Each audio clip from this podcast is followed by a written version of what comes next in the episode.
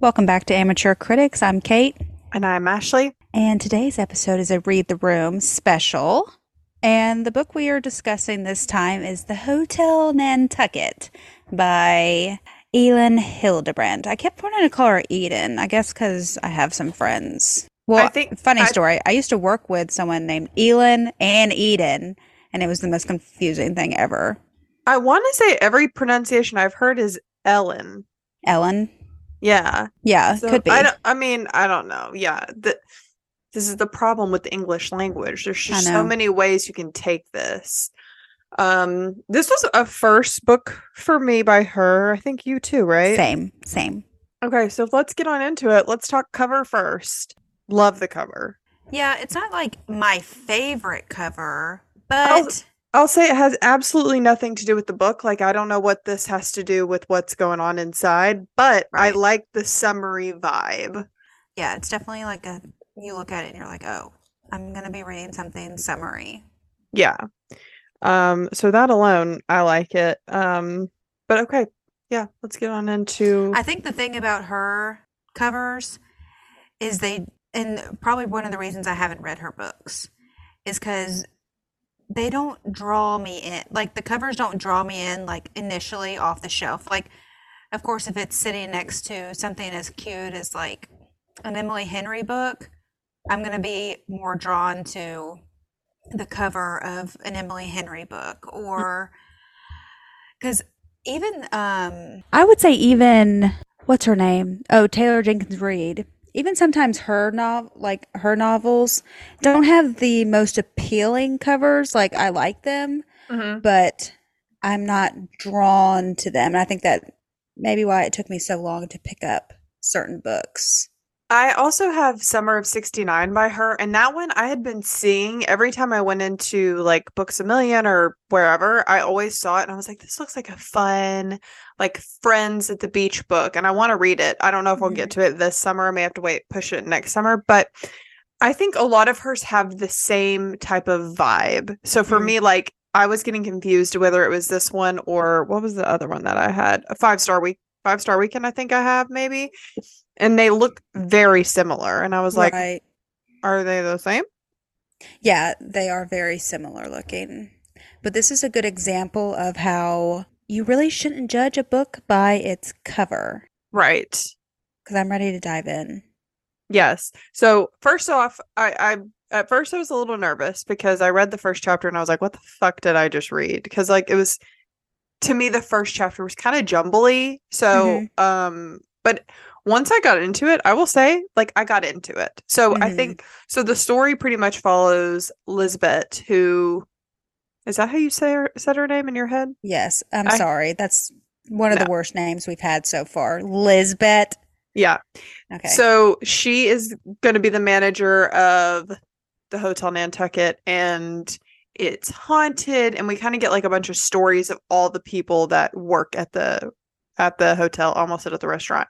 Um and I thought that it was going to like at first I thought it was going to be too many people, but it was surprisingly kind of like easy to follow. this was a very good example of how having a lot of characters made sense and was written well in a way in which it was easy to follow. Right. because I thought that too. I thought, are we going to be getting into this where it's you can't follow different people's storylines? But I found it extremely easy. Me too. And that's saying something because I'm dumb. So if I can follow it, I promise anyone out there can. But um okay, so who so I guess we should just talk about some of the different character storylines. I guess that makes sense. okay. So Lisbeth, like we said, she's the manager and she was with a guy named JJ. She's not with him anymore. Oh, he is the scum between my toes. And she then starts seeing Mario, who is the chef at the Mhm. Hotel Nantucket. And I love that storyline. Y- love it.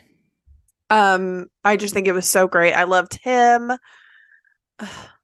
I just I was nervous that I was nervous that he was having like an affair with the girl who turned out to be a lesbian, I guess. Yeah.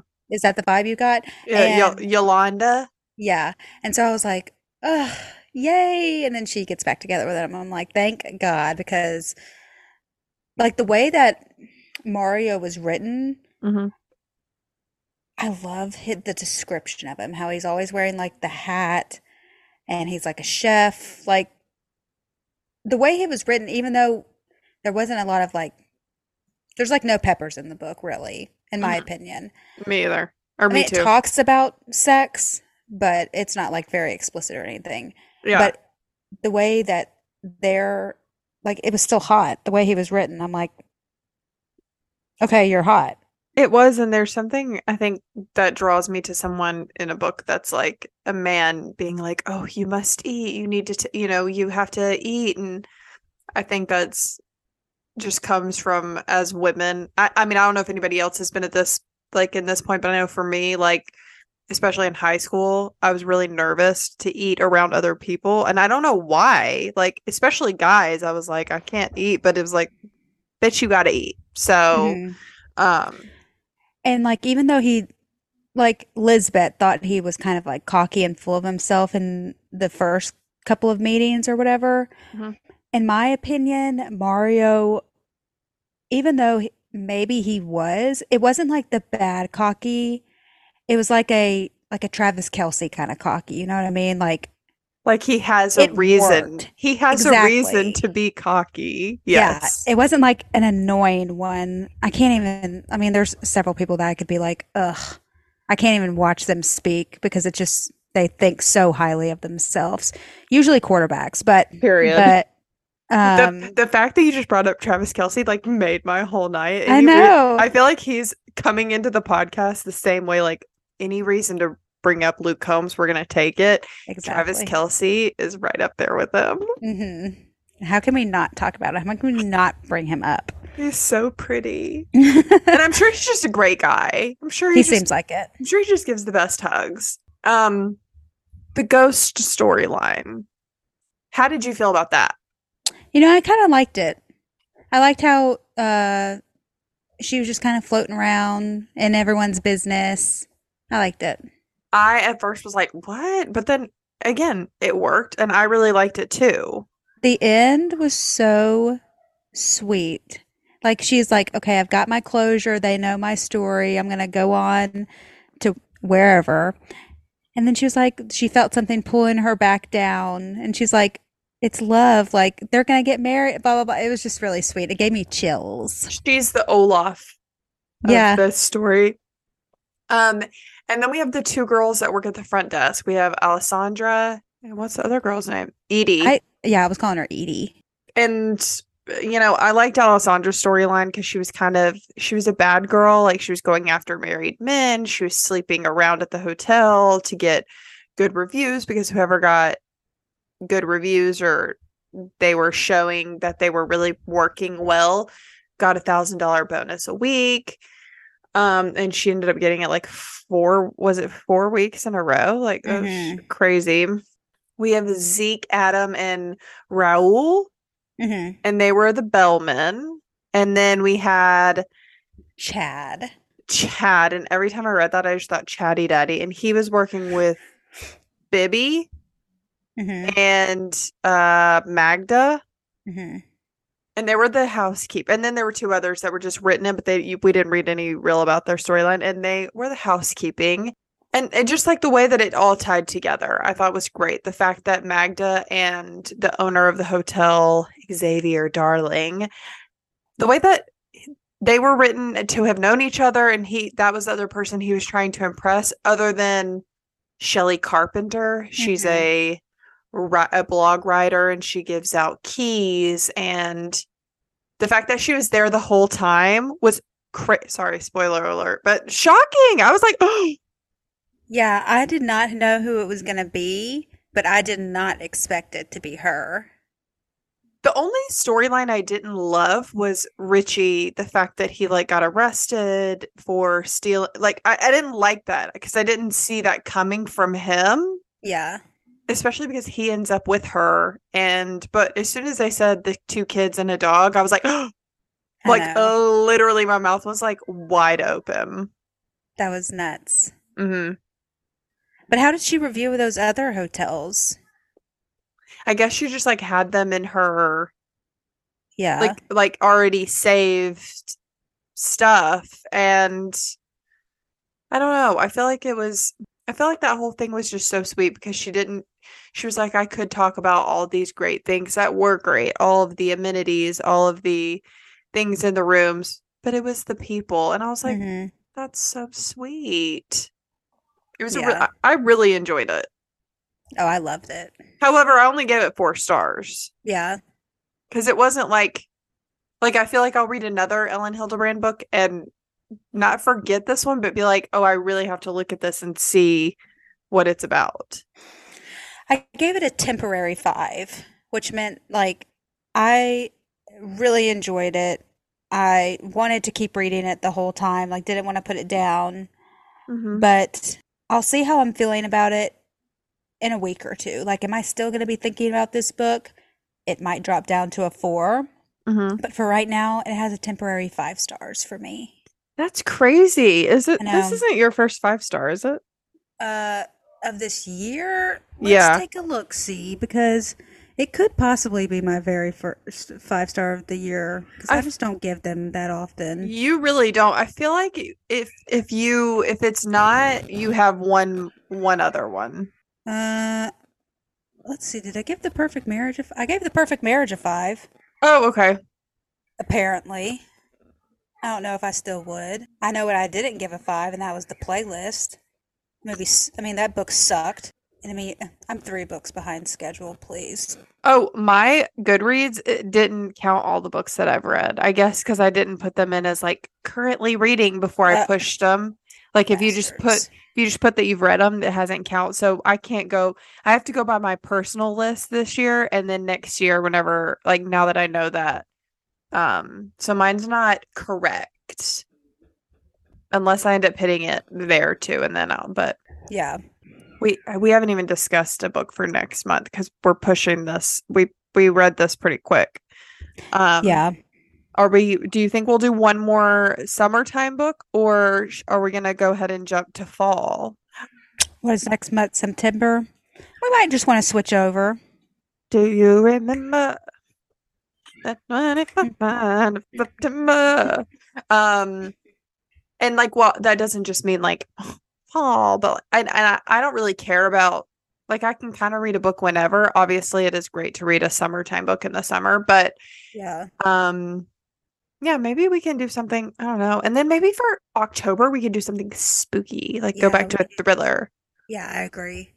Very spooky for Halloween season. Yeah, So if you have any spooky recommendations, let us Yeah. know. Yeah. Not too spooky though. I tried to read um The Shining last year and I was like, I'm too freaked out. I can't read this. So I'm gonna have to push it to another time, but maybe not in spooky season. Hmm.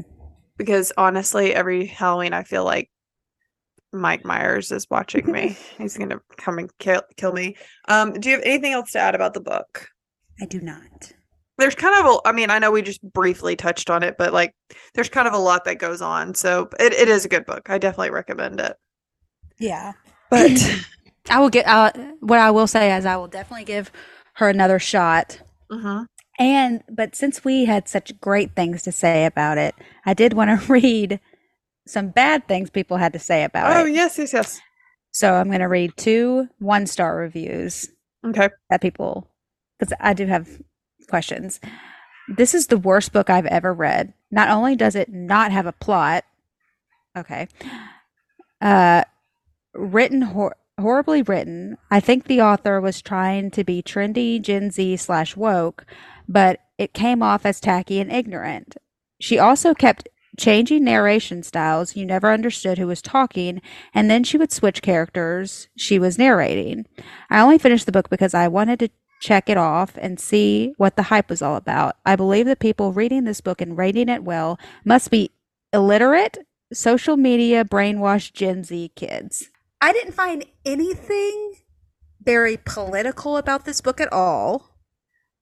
I didn't find anything like, yes, she was using like Snapchat and like cultural references, but nothing that was like cringe, like cringy in my opinion. Like sometimes people try too hard, but like it didn't bother me.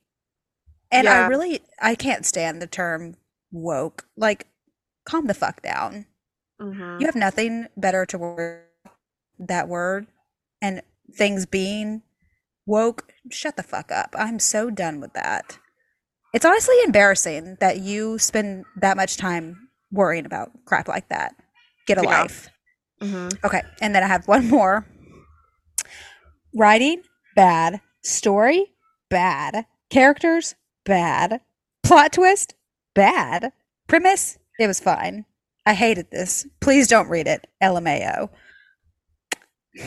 How could everything be bad, but then the premise was fine? But geez, I don't know. People are I understand writing reviews, but like also this I don't know. That sometimes it can be a little harsh, as I say, and we're sitting here like we should talk, but um Well, that's why I didn't leave a written review about the book that I hated so much because, like, who really cares? And I can just bitch about it whenever I want to. well and I it would make sense to me if someone saw like, oh, you're one star. Can you explain to me why you gave it a one star? Mm-hmm. Or no star. Why'd you give it no stars? Well, you know, whatever. Um, but I don't know, to like actively post it where like yes we're talking about on a podcast i get that but like the fact she's never going to hear this podcast Mm-hmm. Yeah. i mean she might but like probably not Right. Well, and everyone's entitled to their opinions, but right it's like sometimes when you get on, obviously, social media or anything, people Mhm. just feel like they can say whatever the hell they want to.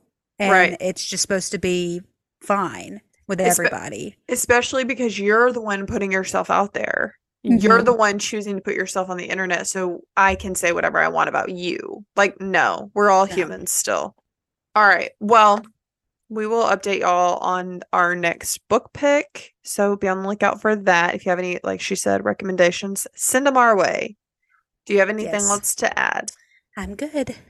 all right we will talk to you next time bye